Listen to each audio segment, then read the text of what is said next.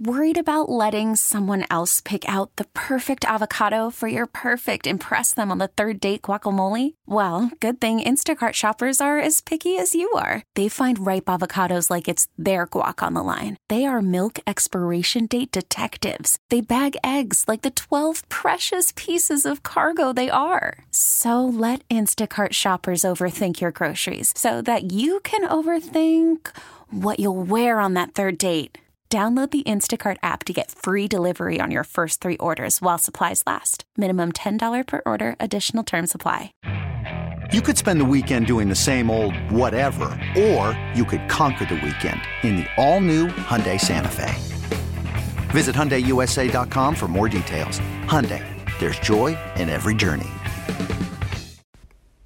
Hi, everybody. Welcome back to WFAN's Baseball Insiders Yankees podcast for Saturday, August 28th. The Yankees riding a winning streak that is now up to 13 in a row after beating the A's Friday night in Oakland 8-2. I had all my Spinal Tap jokes, with this one goes to 11, but the Yankees have blown past that. 12, 13, and now they're shooting for 14 as they take on the A's later Saturday afternoon in Game 3 of the four-game series. Not a lot's going wrong. You realize the Yankees, the last time they lost a game was the Field of Dreams game. That was the last Yankees loss.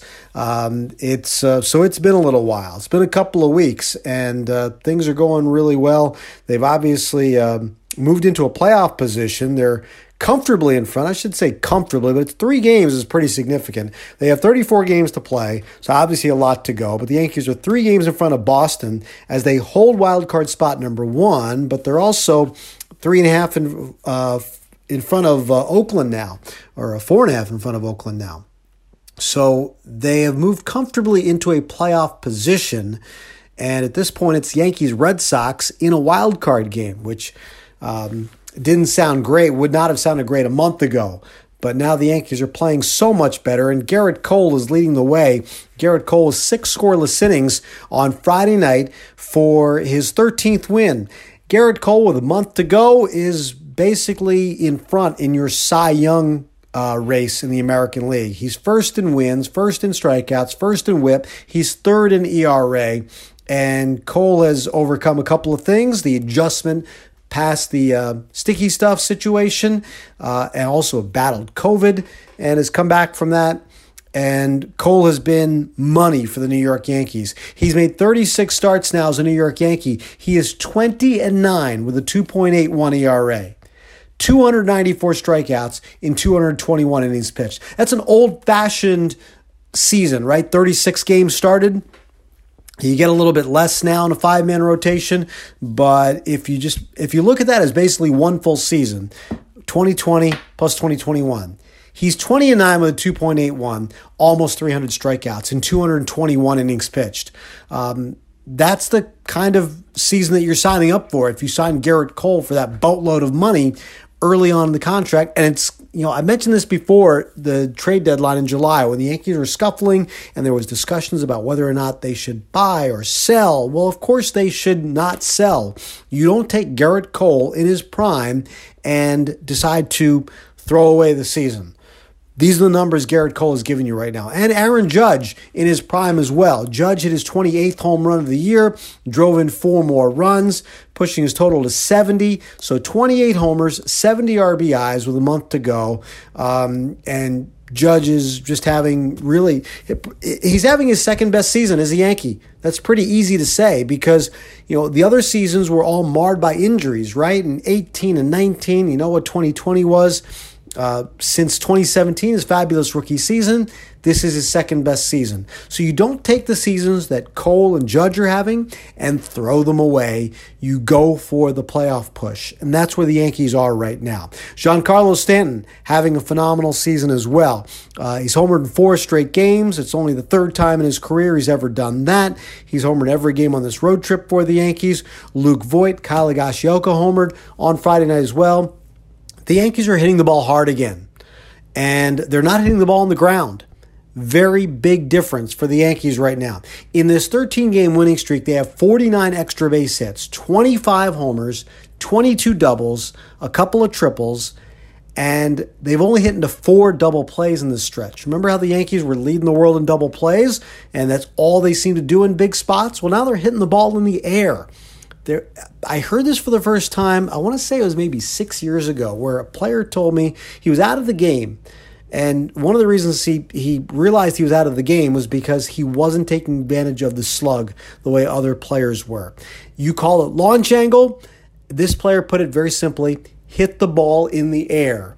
The shift had changed things, certainly, for certain hitters. And more teams were shifting against right-handed batters, too.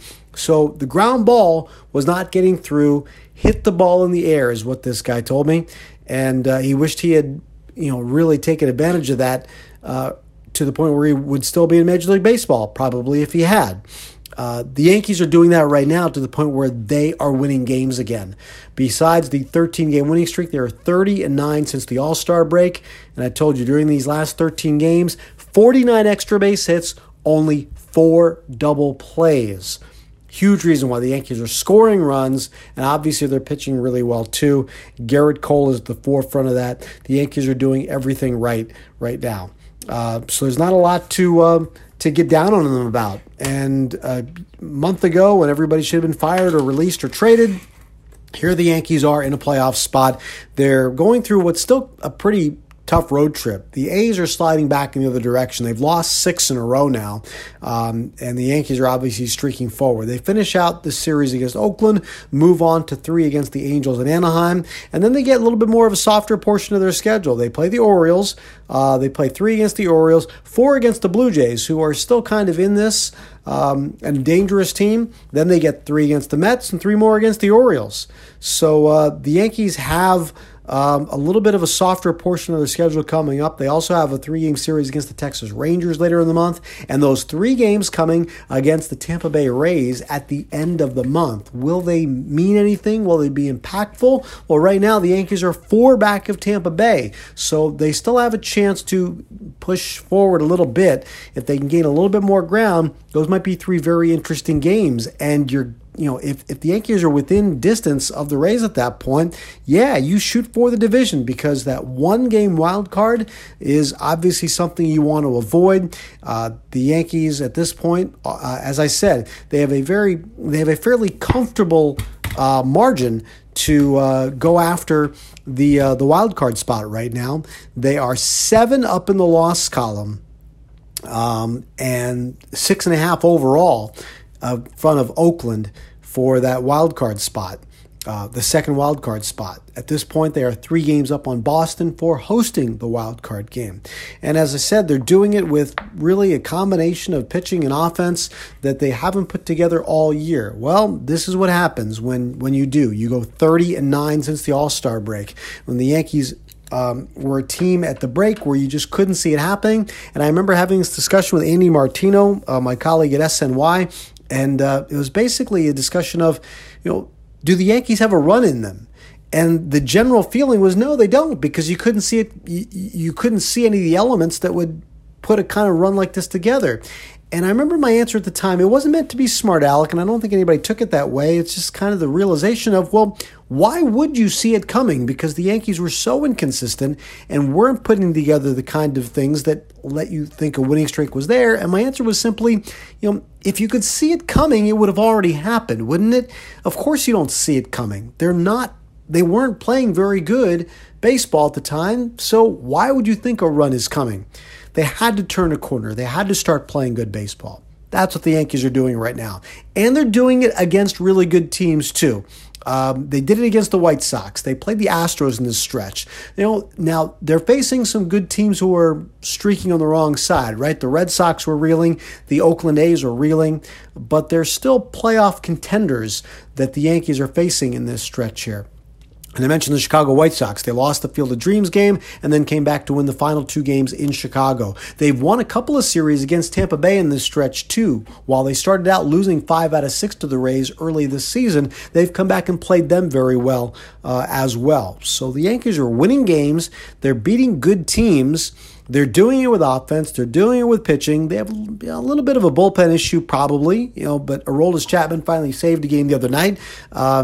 And it was his 300th career save. It was his first save in 3 weeks with a couple of blown saves and an injured list stint in between. So while the Yankees might have an issue with, say, just a feeling of comfort bringing Aroldis Chapman into games late, they do have some really good arms back there. Chad Green has thrown the ball well. Jonathan Luizaga has been terrific, reminding people of the 1996 version of Mariano Rivera. And here the Yankees are with a month to play, with 34 games left to play, looking like a very dangerous playoff team, a very dangerous team. And that's all you want to be right now. You want to be dangerous. That's exactly what the Yankees are. We'll see how they go moving forward here through this West Coast trip and into the season's final month. I want to take this opportunity to remind you of a couple of things to check out. The 30 with Murdy podcast has a new episode up. The Yankees have their longest winning streak since 1961, and well, the latest 30 with Murdy podcast deals with 1961. Last year at some point, I dug out found some old cassette tapes, including a show that WFAN aired in 1991 commemorating the 30th anniversary of the 61 Yankees. Well, this show hasn't aired really since 1991, so 30 years later, in what is now the 60th anniversary of the 61 Yankees, one of the greatest teams in franchise history, one of the greatest teams in baseball history, and the season which featured the great home run race between Roger Maris and Mickey Mantle as they tried to eclipse Babe Ruth's record of 60 home runs.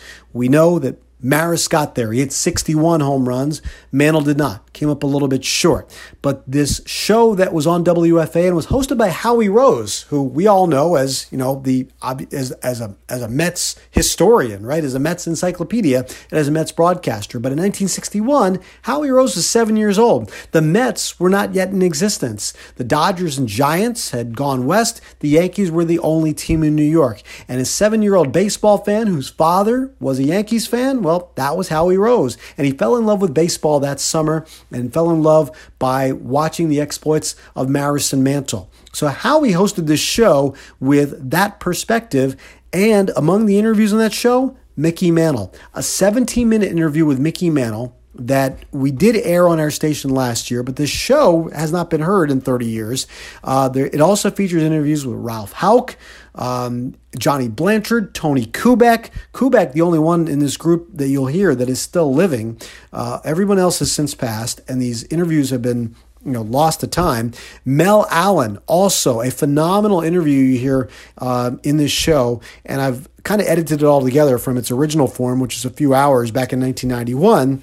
And it is in a podcast form with a new introduction, an interview with that I did with Howie Rose a few months ago, basically talking about looking back on this show and his early Yankees fandom as a child.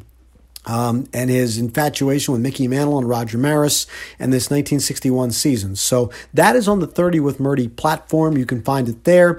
And also want to call your attention to a show on SNY's website, sny.tv, Like We Never Left. It is a show which features a little Yankees tie-in with Derek Jeter on Team USA in 2009, but the crux of the show is David Wright, Jimmy Rollins, and Shipper Jones, three players who were fierce rivals in the National League East, and they became teammates on that 2009 WBC team, and Jeter played a key role in bringing the personalities of Wright and Rollins together, guys who couldn't stand each other on the field as they competed against each other, and even off the field, and Jeter, in a lighthearted moment, brought those two together, and you'll hear them tell that tale in the Like We Never Left episode on SNY.tv. You'll find links to all this on my Twitter, which is @YankeesWFAN. And I want to remind you to keep coming back here to WFAN's Baseball Insiders. You'll get Ed Coleman's Mets reports and my Yankees reports delivered right to you. And we'll follow right through as the Yankees try to complete this season in the playoffs, as they are right now with 34 games to go. They are a playoff team. They were a dangerous team, and they are one of the best teams in the American League. I want to thank you all for listening. Until next time, I'm Sweeney Murdy. This episode is brought to you by Progressive Insurance. Whether you love true crime or comedy, celebrity interviews or news, you call the shots on what's in your podcast queue. And guess what? Now you can call them on your auto insurance, too, with the Name Your Price tool from Progressive. It works just the way it sounds. You tell Progressive how much you want to pay for car insurance, and they'll show you coverage options that fit your budget. Get your quote today at Progressive.com to join the over 28 million drivers who trust Progressive. Progressive Casualty Insurance Company and Affiliates. Price and coverage match limited by state law. Okay, picture this. It's Friday afternoon when a thought hits you. I can waste another weekend doing the same old whatever, or I can conquer it. I can hop into my all-new Hyundai Santa Fe and hit the road. Any road. The steeper, the better. Because my all-new Santa Fe is available with H-Track all-wheel drive, so I can hit the trail without a worry in the world. Heck, with 3 rows and best-in-class rear cargo space, I can pack the whole family in with all our gear. We've got available dual wireless charging for our phones, so we'll never lose touch with civilization, and we won't lose touch with the primordial power of Mother Earth. So which is it? Waste the weekend or do something a little more epic and conquer it in the all-new Hyundai Santa Fe. Visit HyundaiUSA.com or call 562-314-4603 for more details. Hyundai, there's joy in every journey. We really need new phones. T-Mobile will cover the cost of 4 amazing new iPhone 15s, and each line is only $25 a month. New iPhone 15s? It's better over here. Only at T-Mobile, get 4 iPhone 15s on us and 4 lines for $25 per line per month with eligible trade-in when you switch. Minimum of 4 lines for $25 per line per month with autopay discount using debit or bank account. $5 more per line without autopay, plus taxes and fees. Phone fee at 24 monthly bill credits for well qualified customers. Contact us before canceling account to continue bill credits or credit stop and balance on required finance agreement due. $35 per line connection charge applies. See T-Mobile.com.